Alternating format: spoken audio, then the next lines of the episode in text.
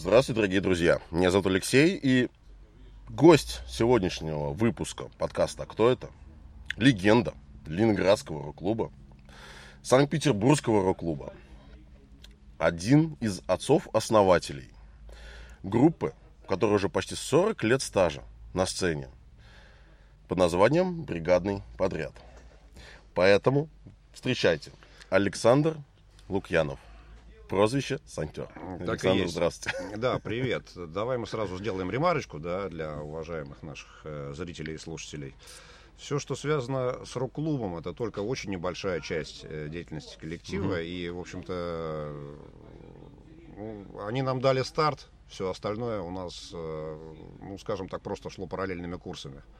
Вот, Потому что даже в то время, когда мы вступили в Ленинградский рок-клуб, мы там были на правах таких городских сумасшедших. Ну, потому что, не, ну, пр- представляешь, там такая уже серьезная организация. Если ты в курсе, а, организовал ее один из отделов э, Комитета государственной безопасности СССР. Вот. Это ни для кого не секрет, это во Да. многих интервью сказано, для того, чтобы иметь контроль над, э, скажем так, молодежью, э, для того, чтобы хотя бы понимать, что там происходит у них в этой... В голове. Мать, мать их молодежи, Да, да. да, да. Вот. А бригадный подряд, как э, анархическая формация, вот, она м, как бы не была заинтересована вот в такого рода э, сотрудничестве. И э, единственное, что нас интересовало в рок-клубе, это они давали возможность нам выступать. А все остальное, это нам... Мы не ходили ни на какие собрания, мы не... Вот этой вот ерундой всей это не занимались. Дали возможность сыграть, ну, спасибо, сыграли. Вот. И не более того. Поэтому, как бы, легенда рок-клуба, ну, так ты знаешь, так немножко красочки-то подсгустил.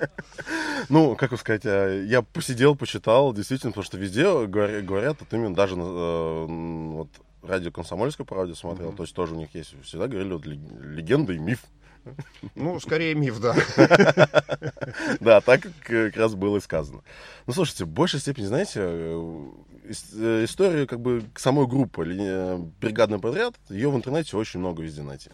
А вот больше хотелось бы узнать именно вашу историю, вашу историю развития становления. Потому что, когда вот я тоже самую Википедию читал, говорили о том, что вот вы там а, с пятого класса с ребятами уже играли, там покидали группу, приходили обратно, возвращались. То есть там действительно очень хорошая история. Там такая Санта-Барбара, понимаешь, ее Да. дочитать до конца там очень сложно, вот, потому что за все время существования э, вывески «Бригадный подряд», э, под ней э, сыграло там человек 60, наверное, поэтому, если кого-то интересует эта вот череда имен и фамилий, тогда, ребят, читайте, вот, если вы э, нормальные люди, адекватно рассуждающие, вот, тогда просто наплюйте и забейте, и радуйтесь тому, что есть, вот, А Слушайте музыку, главное.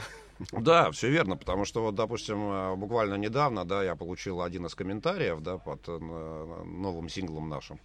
Вот, человек пишет, вам пора сменить название. Э, Меня это так немножко удивило, и я ему ответил, я говорю, ну вот смотри, э, вот я смотрю на твой аватар, вот, я не требую тебя, чтобы ты поменял свое имя, потому что не похож вот на этого трехлетнего Валерика. Вот, э, группа меняется точно так же, как человек. И понимаешь, та музыка, которую мы сейчас играем, она имеет немного общего с той музыкой, с которой мы начинали. Вот. Хотя м, существует несколько песен, которые вот и сегодня мы сыграем со сцены, а они именно входили в первый альбом 88 года, так на всякий случай. Да. История действительно богатая.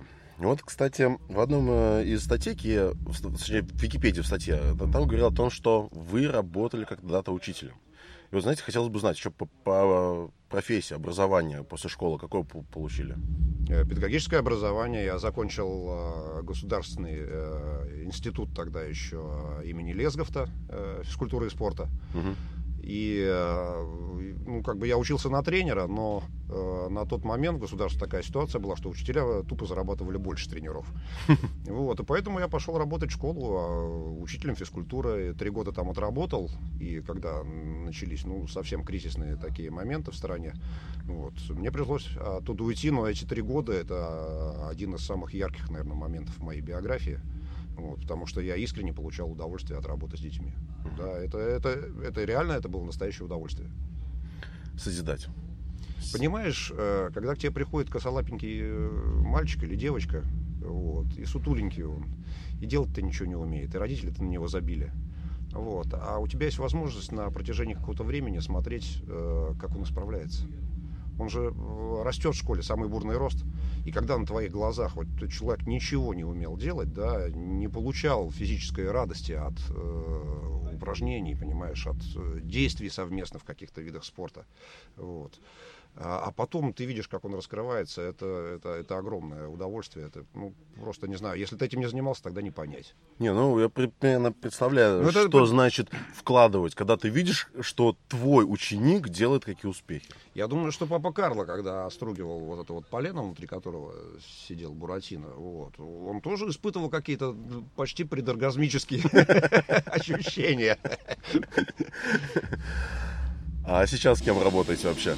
Э, сейчас я работаю э, музыкантом, конкретно гитаристом, и бэк-вокалистом, и э, автором песен в коллективе «Бригадный подряд». Все. Последние, сколько уже лет, наверное, 15. 15. Ну, может, больше. Ну вот, если брать вас как одного из отцов-основателей бригадного подряда, вообще как попали в мир музыки? Как вообще с музыкой познакомились?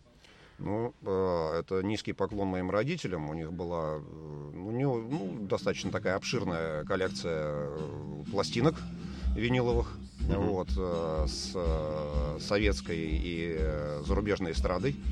И, в общем-то, мой путь в музыку можно как бы точку отправную поставить именно с прослушивания на проигрывателе мелодия, пластиночки с записями Людмилы Зыкиной, например, или там какой-нибудь Анны Герман. Ну, здорово. Вот, вот так. Один раз в год цветы... А, сады цветут. О, ты в курсе? Да, конечно. Замечательно. А на каком музыкальном инструменте вообще играли? Вообще музыкальное образование? И изначально я освоил вот э, гитару, причем это сделал абсолютно самостоятельно. Мне на тетрадке в клеточку более продвинутые мои одноклассники нарисовали основные аккорды. Угу. Вот. И я сидел дома и на гитаре своего брата э, брякал просто вот это вот все дело. И, знаешь, тогда уже понял, что мне неинтересно играть чужие песни, там «Машина времени», там тогда вот на то время там еще какие-то. Ну, вот. Я вот как только выучил первые два аккорда, я начал писать свои песни. А вдохновение откуда бралось? Э, здесь тоже вот э, родственники помогли. Брат принес один раз магнитофонную запись какого-то не знаю, из социалистического лагеря ансамбля, или Болгария, или Румыния, там, не знаю. Они играли какое-то подобие рок-н-ролла. Наверное, какая-то была петловская песня. Угу. Я просто вот э, помню этот момент, мне было лет, наверное, 6. И вот когда вот по моим венам пробежал этот ток, я понял, что, блин, вот это вот мое, я вот без этого вряд ли смогу. Я так, знаешь, еще потом уже анализируя впоследствии несколько раз, думаю, ну вот с Людмилой Зыкиной меня так не перло. Я не одинок как бы в этих переживаниях, да, действительно, это удивительная энергетическая музыка, и э, многим людям э, свернуло голову именно, именно в детстве прослушивания какого-то ансамбля. Угу. А в школьные годы, потом, как проходила вот эта вот музыка? Потому что до того, как э, был создан вообще бригадный подряд, вы же с ребятами э, с пятого класса были знакомы. Вообще, как вы познакомились? Как вот ваше впечатление от этого знакомства? Как вы вообще решили, что втроем вам очень нужно прям собрать группу? Вообще, какие группы были? Это, это решение Попытки. спонтанное было абсолютно, даже еще не умея толком играть на гитарах. Мы собирались у кого-то дома. Вот. И это у нас тогда была там череда э, групп, то есть вот я, ты и Петя, это группа там такая-то, Петя, я и Вася, это другая группа, ты, Петя и Коля, это третья группа, и таких групп там было имеем легион, понимаешь, да, то есть мы играли в рок-н-ролл, не умея еще его играть, мы играли в антураж рок-н-ролла. Это вот примерно где-то класса, наверное, с пятого, с шестого. Мы даже выпускали, потом я узнал, что это называется фанзин. Mm. Рукописный журнал мы делали свой, да, где описывали выдуманные истории рок-звезд. Вот, у всех, да, у всех были там свои какие-то клички, псевдонимы, да, вот такая история. Много фотографировались там. В разных позах. Да, записывали на бытовые магнитофоны целые альбомы вот, ну, это скорее такое э, ребяческое. И мы, это было самое интересное развлечение. Вот бухло пришло уже потом, как бы пошло параллельным курсом с музыкой. А вот так вот мы для того, чтобы себя развлечь, нам не нужно было сидеть э, с телефоном или с компьютером, потому что их не было. Да. Ну, вот, мы себя развлекали бряканьем на гитарах и э, пели свои песенки такие странные. Вот прозвище ваше Сантер вообще откуда оно появилось? А, и, э, вот эта вот история сохранила. Его придумал мой старый друг. Мы с ним знакомы уже сколько, наверное, уже почти 50 лет. Вот. Антон Соя это детский писатель ныне, Э, достаточно известный, вот, а в прошлом э, рок-продюсер и автор многих текстов к нашим песням. И он придумал, вот мы когда очень плотно подсели э, как бы на анархическое движение, вот, и ходили по Питеру с ракезами и с булавками в ушах, вот, он придумал мне эту кличку. Она э, родилась из э, такого выражения э, «сантер, монтер, штаны протер». Вот сантер оттуда, а меня, поскольку Саня все звали, вот, вот Саня сантер. Вот таким вот образом. Ясно. Э, ирокезы на что ставили? На мыло? На мыло, но более слабое там пиво, потому что пиво жиденькое тогда было, да. Вот можно было, и его жалко, ну ты представляешь, ну, тратить пиво на ирокез, ну это смешно было. Мыло украденное у мамы, или ну, брали попользоваться лак прелесть для волос. Да. Ну что ты думаешь, что они по полутораметровые такие были? Нет, конечно. Нет, ну так скромно все. Сколько лет было, когда вот вы собрались уже в 86 году? Как бригадный подряд? Да. Э, в 86 году мы выпустили альбом, сам бригадный подряд появился в 85-м. Получается, 17 лет. 17 лет. 17-18, вот так. Угу. Первое впечатление того, что вы записали вот первый свой альбом. Вообще, меня... как писали его? Мы писали э, дома у знаменитого питерского, ну, у знаменитого в узких кругах, э, вот, э, музыканта и анархиста Феди Лаврова, Федя Бегемот Лавров. Вот. А, он жил в достаточно большой квартире, а одну из комнат э, из нее оборудовал студию. Ну, абсолютно самопальную, полный DIY, вообще вот полный. Вот. Э, два бытовых магнитофона нота, слегка переделанных. Э, микшерный пульт за 9 рублей. Такой на, на три входа, один выход. Вот, в общем-то, весь арсенал. Ну и микрофоны, стойки, вот где что мог собрать. Я вот, э, когда лежал в больнице с сотрясением мозга, ребята приходили ко мне э, навещать меня туда, и каждый раз уносили оттуда по одной стойке для капельниц. Мы из них делали микрофонные барабанные стойки. Ну, вот она, э, как это ее находчивость. Так, ну, понимаешь, ты хочешь жить, так... Э, да, а понимаешь, тогда было равнозначно э, жизни, потому что это было основное, основное интересное занятие. Все остальное было до, таким, до такой степени серым и ну, ну, не, ну просто неинтересно. Uh-huh. Вот. А когда мы собирались вместе, вот это вот была радость и счастье настоящее. Вот. А то, что касается, вот как вышел альбом, да, э, то есть мы его записали, он еще не, сформирован, не скомпонован был толком. Вот. Я ушел в армию. Вот. Не отвертеться было никак. Вот. Хотя я скажу так, что я шел с надеждой, что я получу какие-то что-то новое для себя. А как казалось, что вот позднесоветского периода армия это жуткое место. Если бы я туда не ходил, то как бы моя жизнь была совсем бы другой. Вот. Тем более два года. Конечно, меня там научили только злиться и, э, не знаю, презирать не очень умных людей. Угу. Вот. А все остальное это, это сказка о потерянном времени. Угу. Ну, вот ушел я в армию, и э, мне потом прислали в посылке кассету э, с записью бригадного подряда. Вот. Да, это было кайфово, это было интересно. Кстати, первый альбом бригадного подряда, э, я думаю, что в следующем году э, уже выйдет э, на виниле. Вот. Сейчас вот договор подписали уже. А, нет, вот он в стадии сейчас разработки. Вот. Я долго отговаривал их это делать. ну, представь, ну, это бытовая запись, домашняя шум, но они там посовещались с какими-то европейскими авторитетами и сказали, это то, что надо. Ребята, ну, все, выпускаемся. Ну, ну да. Потому что, что все-таки самый первый, так дома, э, на, в рамочку. Ну, для истории, для себя, наверное. Я тебя умоляю. Ну, вот перед этим выпустили второй альбом «Членский взнос», который назывался. Вот. И говорят, что ну, у них тираж-то разошелся очень хорошо. То есть интерес к этому есть. Да. Люди получают удовольствие от того, что приносят такой артефакт и дома, значит, на хорошую вертушку поставить и послушать эти шумы и скрипы, и вопли и вздохи. В этом есть кайф. Ну, в армии как проходила музыкальная музыка вообще в, в армии? Ну, э, в армии я играл э, в коллективе под романтическим названием «Мечта». Э, вот, э, выступали, соответственно, по всяким частям и э, армейским флотским клубом э, вдоль побережья Баренцева и Белого моря. Вот, я служил там на севере, э, в Североморске. Вот. Ну, э, было очень забавно, то, что ну, там музыкантов собирали, да, ну, там парень там после музыкальной школы, там парень, который просто, вот бас-гитарист у нас был, э, без музыкального образования, он играл на бас-гитаре, потому что играл на бас-гитаре на э, украинец на свадьбах, mm-hmm. ну, вот, ее там освоил. То есть у всех было такое свое достаточно представление о том, что мы играем. А я научил ребят играть рок-н-ролл. Вот, за что и схлопотал э, трое суток гауптвахты. Мы играли на комсомольской конференции в Мурманске. Вот. И когда э, в помещении, где мы выступали, э, зашли несколько адмиралов, вот, увидели, что я стою на сцене не по стойке смирно, а так слегка отставив вольготно ногу в сторону. Вот, сказали, этого наказать. Ну, вот, а мы играли такую, знаешь, такую э, ритм-блюзовую композицию. Ну, там ну, невозможно было стоять по ну, да, смирно. конечно. Вот. Естественно, кто нас там возил, не помню, туда сказал, есть. Вот. Но я не отсидел. Вот. Сумасшедший, что ты делаешь? В следующий раз, ну, ты уж давай нормально, там, ладно, хорошо, он не проверит. То есть даже в армии музыка не покидала?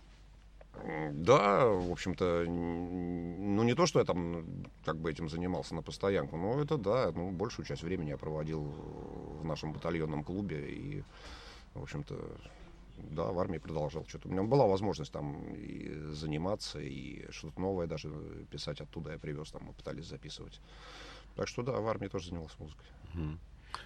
Вот по поводу, когда вам прислали первый ваш альбом, ваше впечатление – ты понимаешь, э, вот э, если сравнивать это с какими-то коллективами, да, которые я на тот момент слушал, вот, естественно, это было вот так вот. Понимаешь, потому что как бы, ну понятно, что они звучат лучше, потому что они лучше умеют играть, они пишутся на э, чудесных студиях, а все это зарепетировано. Естественно, я уже тогда я понимал, что это любительщина, то, что мы делаем. Это, это невозможно сравнивать э, с западной музыкой или там с э, популярными на тот момент э, в СССР там, коллективами. Вот. Но, но грело то, что мы это сделали все сами. Вот. А то, что мы сделали то, что хотели, никто нам ничего не указывал. Понимаешь? И э, ощущение свободы, вот это, наверное, было самое главное, то, что присутствовало в наших в тех ранних записях. Вот. Все остальное это было ужасно. Вот, кстати, почему выбрали все-таки панк-рок? Именно это движение. Мы очень плохо играли мы очень плохо играли, а панк-рок, э, как поется в одной известной песне, он все списывает. То есть, понимаешь, как э, Макларен, нет, не, не помню, или Игги Поп, говорил, что панк-рок — это ритм-блюз, очищенный от всякой шелухи. Вот. То есть, э, понимаешь, гаражные команды, да, я причисляю бригадный подряд все-таки к гаражным командам на тот момент, они передавали Э, эмоции не за счет количества нот и стройности звучания, вот, а за счет э, внутреннего, очень серьезного эмоционального накала. А вот когда, понимаешь, вот к этому накалу, если еще добавить профессионализм, вот, вот тогда и рождаются великие группы. Вот, на тот момент профессионализма нам добавлять было невозможно, потому что мы его не имели. Был просто вот, э, было острое желание делать просто что-то новое и не, не по чью указку, не петь чужих песен, только свои. Просто почему вот про панк-рок? А, я сейчас вспомнил, что вроде в 89-м году или в 90-м Егор Летов сказал о том, что бригадный подряд это одна единственная группа, которая играет настоящий панк-рок. Ну, э, я не знаю, насколько э, был авторитетен Егор Летов, когда это произносил. Это потом уже, э, благодаря как бы его цельности и э, постоянно растущей армии поклонников над ним вырос нимб. Вот, то есть э, любое его мнение принималось как, э, Авторитетом. Как, как, как, да, как, ну, для многих это даже истиной принималось, понимаешь? Вот. На тот момент, наверное, действительно мы на него произвели какое-то такое вот впечатление. Mm-hmm. Вот. Как-то более детально это все оценивать я не могу, а, а у Егора уже не спросишь. Ну, так да, что вот к сожалению. Так. Вообще вот внутренние переживания, мысли, когда вот узнали об этом? Ты знаешь, я, не сдавались. Не, я вообще не, не анализировал ничего по этому поводу. Угу. Он так сказал, это его мнение, и вот для него это так. Это не значит, что так должно быть для всех остальных, понимаешь? Вот. Э, поэтому пытаться там себе напяливать на голову корону, а я вот такой вот, смотрите, какой-то особенный. Нет, я не собираюсь. Понимаешь, и э, наш слоган «Бригадный подряд короли вселенского панк-рока». Если люди не понимают иронии, которая в этом заложена, в этом словосочетании, ну, ребят, мне вас искренне жаль. Прошли два года службы в армии. Угу. Вернулись. Как вообще ну, было внутреннее ощущение, что делать, как дальше быть? Очень сложное было время, потому что вот ты представляешь, ты ушел э, на два года, да, куда-то заниматься там своими делами не совсем тебе интересными даже. Вот, ты возвращаешься, а твоя группа играет на стадионе. Да, то есть я вернулся, и на следующий день я пришел, а они выступают на зимнем стадионе. Вот как впечатление, как ты думаешь? Вот как мне, вот э, мне нужно было еще сильнее полюбить советскую армию. Ну, тут да. Да, и вот ты знаешь, вот тогда вот, э, это вот именно был первый момент, э, когда такой вот э, именно конфликт э, получился. Да. Мне-то хотелось вернуться назад, а место уже занято. Юрка Соболев играет со своими песнями, отличными песнями, которые вообще вот они сформировали современный э, и предсовременный образ э, коллектива, да. Э, он уже, вот все, вот гитарист там уже есть, что мне там делать? Uh-huh. Вот. Я какое-то время пытался, э, ну, чтобы быть с группой со своей, да, я пытался там какими-то административными функциями заниматься. Вот, мне это не мое, я не, не, не могу это. Дайте да, но мне, да, но мне хотелось быть в этой тусовке, тем более тогда вот уже и в рок-клуб вступили. Вот. И э, потом было несколько лет, когда у ребят, в общем-то, все так это немножко подзаглохло, потому что там как бы пьянка очень много времени отнимала. И э, ну, все это трудно организуемо было, понимаешь. Э, то есть э, не то чтобы энергия кончилась, а появилось огромное количество соблазнов и каких-то проблем в личной уже тогда взрослой жизни. Вот, что это как игра не могло продолжаться, угу. а как профессиональный хобби. уровень, как, как, как хобби уже не так интересно понимаешь? А профессиональный уровень не смогли взять такой разбег для того, чтобы э, жить с музыки, скажем так, да. Uh-huh. И э, впоследствии узнал очень интересную вещь, то что вот, э, на рок-клуб приходили заявки на бригадный подряд на выступление, вот, и нас они абсолютно сознательно никуда не выпускали.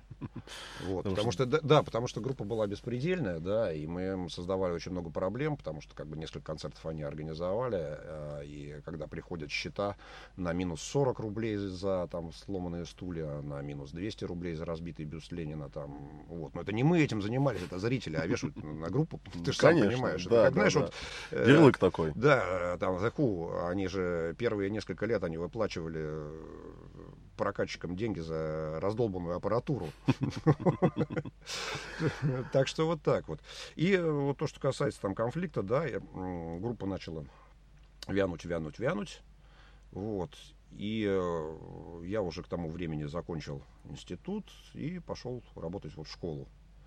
То есть вот я два года после армии доучился и пошел работать в школу, и там я встретился вот с Сашкой Конвисером вторым, впоследствии фронтменом. То есть я пришел работать в школу учителем, а он был учеником 11 класса выпускного. Я вел у него физкультуру. Вот. вот на музыкальной почве мы с ним там сошлись. Ну, разница в возрасте не такая ну, большая была да. на тот момент, да. Вот. И э, на базе вот этой вот школы вот, мы с ним начали совместные музыкальные проекты, самые различные, это были там в разных сочетаниях музыканты. И в конечном итоге туда подтянулся наш первый фронтмен Николай Михайлов. Вот. Э, на Сашку ну, он произвел неизгладимое впечатление, все они были, потом не разлей вода. Вот. И то есть мы вот так вот, ну, что-то играли, что для себя записывали. И потом вот э, Антон Соя, который тусовал со мной, который придумал мне кличку Сантер, вот, э, он и говорит, ребята, говорит, вы знаете, наверное, давайте мы это что-нибудь запишем всерьез. Он тогда там раскрутился, у него деньги были, там он занимался там бизнесом. Вот. Мы говорим, вообще говно вопрос. Это какой, год был примерно? Слушай, я сейчас не вспомню, посмотри, когда вышел альбом «Худшее». Вот, вот, вот худшее это вот время, когда... То есть мы сначала этого какое-то, не помню, левое название было для этого, а, ну, как название группы. Вот. А потом говорим, ну, ну слушай, а пускай это будет бригадный подряд опять.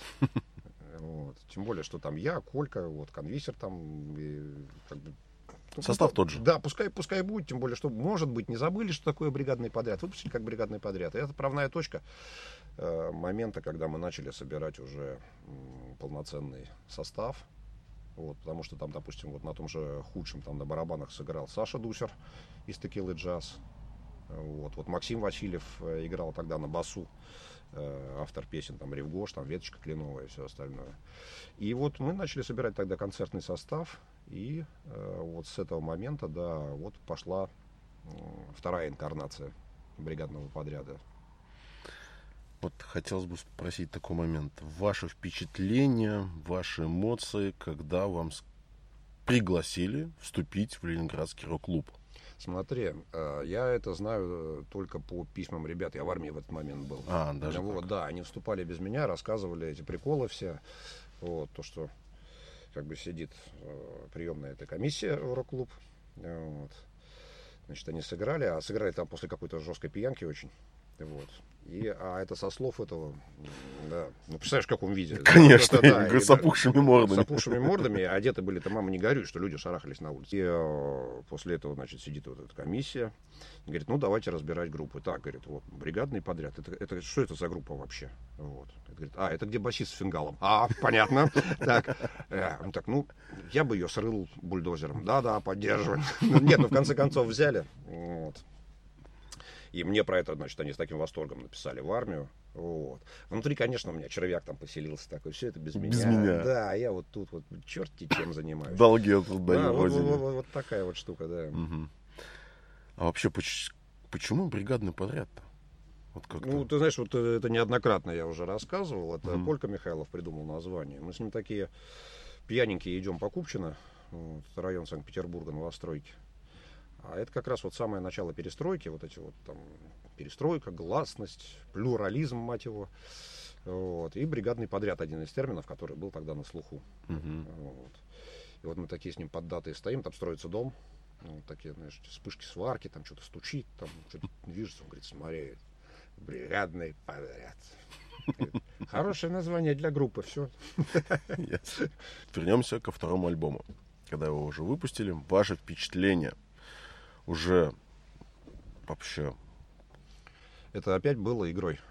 Это угу. было все не настоящее. Мы продолжали играть, не играть рок-н-ролл, а играть в рок-н-ролл. Вот, угу. Понимаешь? То есть это, это все равно был, скажем так, степ над стебом. Рок-н-ролл сам по себе степ. Ну да. Вот. А мы стебались еще над стебом. Следующий слой сознания, понимаешь? И э, я понимал, что все это ну, не настоящее.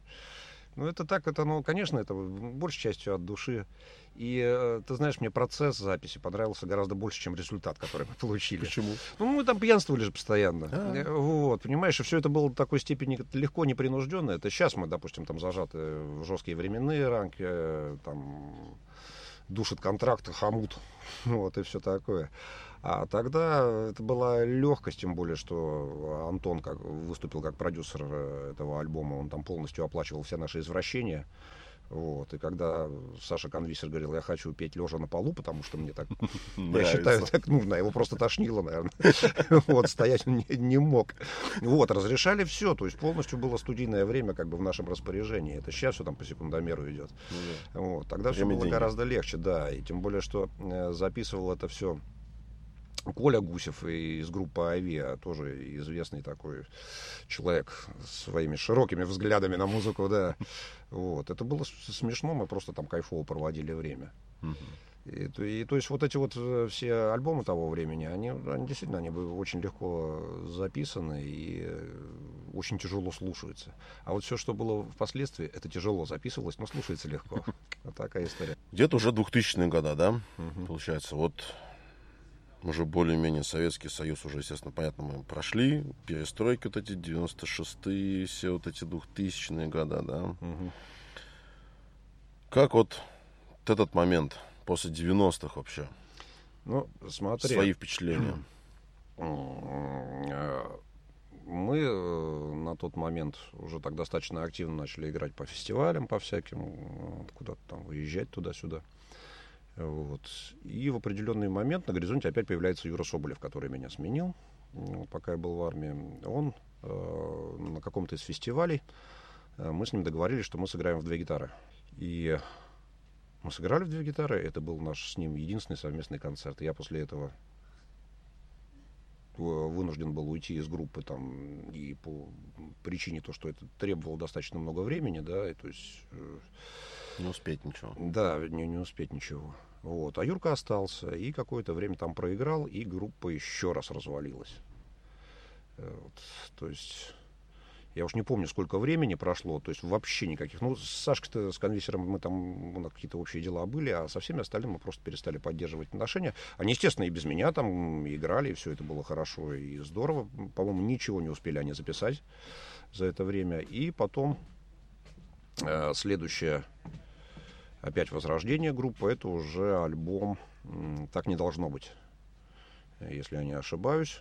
Мы опять собрались все вместе уже в обновленном составе.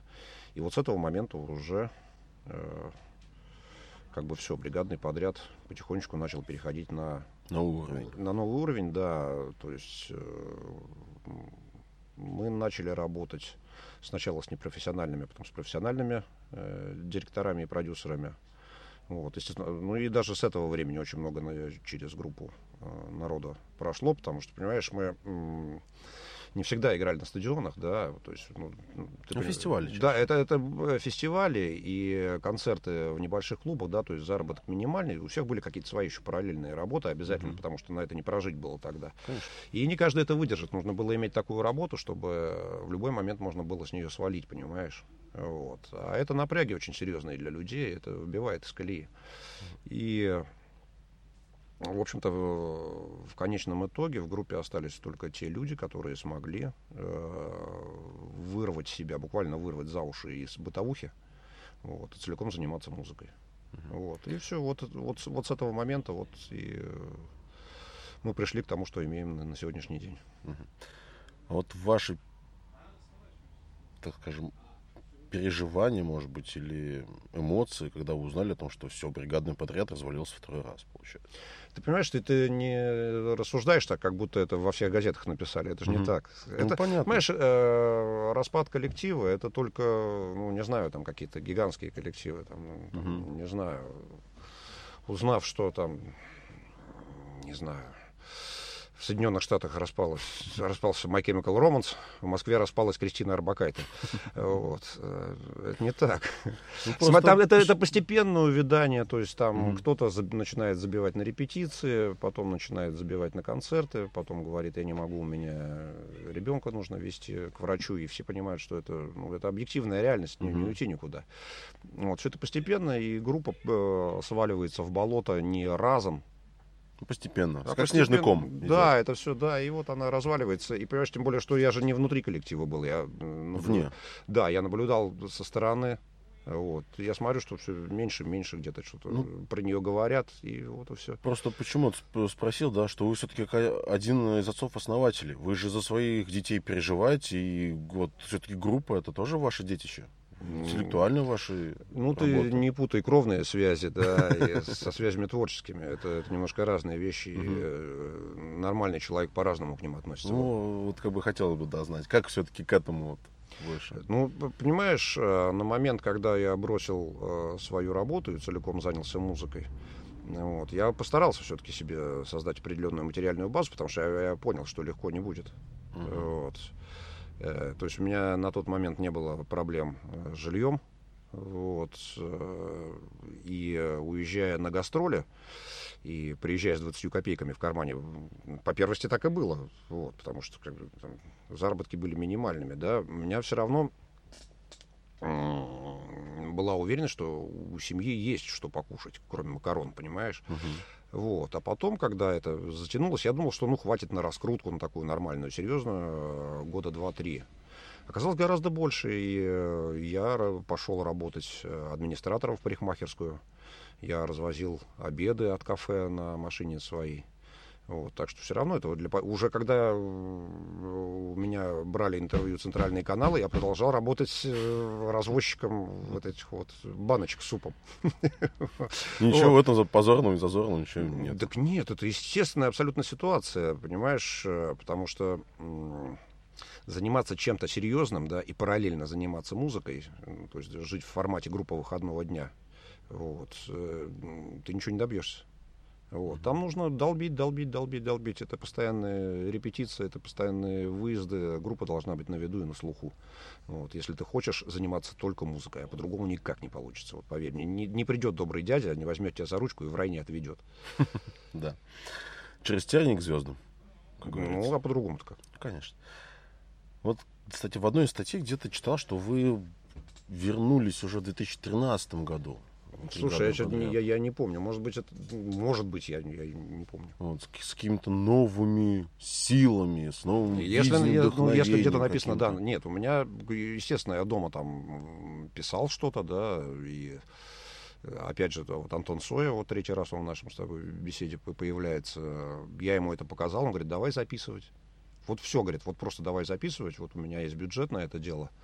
Вот. И э, тогда вот, Толя появился в моей жизни. Сашка, он конвейсер, в общем-то, никуда не уходил. Вот, барабанщик у нас был Паша Лобачевский тогда, но все вот эти альбомы того периода у нас сыграл на барабанах студийно. Ну, Паша был так себе барабанщик.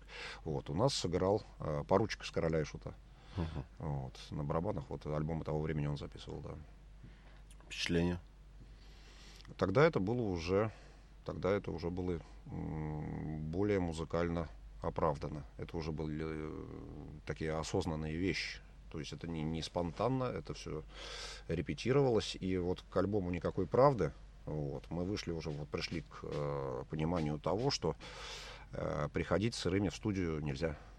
То есть все должно быть задрочено до вот полного блеска, и только тогда можно начинать записывать. То, что ты отвечаешь за то, что ты показываешь людям, да, то есть, э, и если ты не будешь э, музыкально быть адекватным, да, э, то для друзей музыкантов, вот, если тебя будут носом тыкать, ну, ребят, вы что, это, шутка была, что ли, вот то, что вы здесь у вас, вот это вот. вот танец с бубном вдруг неожиданно ворвался в ритмическую конструкцию, вот, то как бы движения дальше не будет, потому что существуют определенные, скажем так, элементы, без которых обойтись нельзя. Но вместе с тем огромный простор для экспериментов там был. То есть альбом получился, ну, условно говоря, эклектичный несколько. Вот. Но когда у тебя с одного альбома сразу берут радиостанции, там 5-7 песен в ротацию, это, наверное, как бы, так, знаешь, тебя греет немножко все-таки. И когда к тебе подходит программный э, редактор э, нашего радио и говорит, Саш, да мы бы весь альбом, говорит, взяли, но так не было ни у кого, поэтому, говорят, мы от правил отходить не будем. Вот, кстати, впечатление, когда Анатолий пришел в группу. Что ну, он дал вообще группе? Анатолий, он до такой степени самобытная личность. А, в нем такое количество противоречивых качеств э, в одном человеке сошлось, вот, что буквально там одной фразой это характеризовать невозможно. Вот. А, ну, как любого, в общем-то, человека, да, кроме, скажем так, откровенных олигофренов. Вот. Там как бы в термины понятно, что, что от него ждать. Вот. А про Толю я не могу коротко рассказать, понимаешь? Ну, это, что, конечно, да, Тем более, что, знаешь, очень часто мы с ним там за год чаще видимся, чем с собственными женами, да, потому что все время на гастролях, да, даже если там ночью, так мы и спим в одном номере, вот, поэтому я, ну, не могу вот так вот говорить, да, он хороший, да, он плохой, Ну, да, вообще, он... вот, так скажем, даже тут э, бригадный подряд до прихода Анатолия и после. Да? Потому что очень же много вокалистов поменялось. А, Звучание виду, когда, различное. Когда, когда да. он стал фронтменом? Да. Вот. Он мне от хорошей жизни стал фронтменом, потому что об уходе Сашки Конвиссера мы узнали э, из его интервью нашему радио, да, то есть мы так, опа! Сюрприз!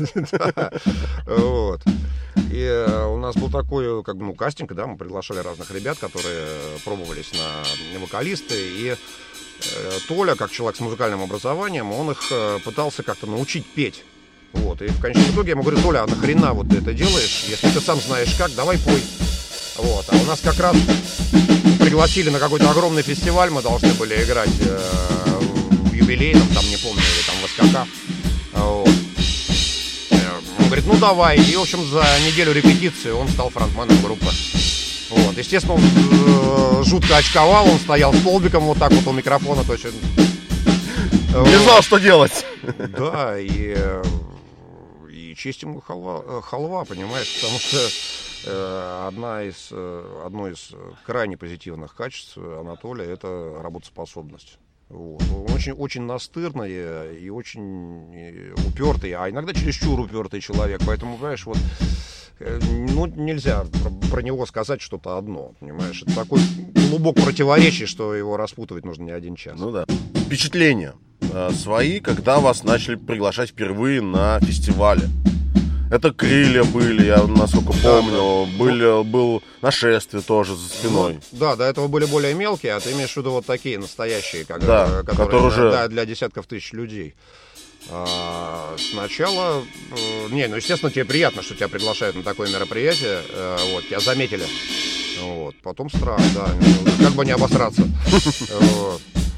но когда ты выходишь вот на эту вот поляну, да, и ты видишь, тебя столько народу знает, это, знаешь, это эйфория. Это эйфория и счастье. И это, э, у меня было несколько фестивалей вот этих первых. То понимаешь, пока идешь до сцены страшно, там ты растворяешься во всем этом, выходишь и ничего не помнишь. Потому что такой сильный эмоциональный выхлест, что какие-то предохранители в, голове просто отключаются. отключаются, и ты просто вот делаешь то, что должен сделать, а потом, а что там было, да? Александр, спасибо большое про ваш рассказ. А, естественно, хочется в первую очередь пожелать вам больших творческих успехов, чтобы вы э, радовали слушателей э, новыми песнями. Ну, а вам, дорогие слушатели, хочется пожелать всего самого наилучшего, поэтому ищите нас э, ВКонтакте, подкаст «А кто это?», также заглядывайте на YouTube. Э, где вы можете посмотреть на нас, э, естественно, вживую. Также не забывайте заглядывать в группу ВКонтакте Бар Норы и Доброго Рока. Поэтому до новых встреч в эфире. Всем удачи. Пока.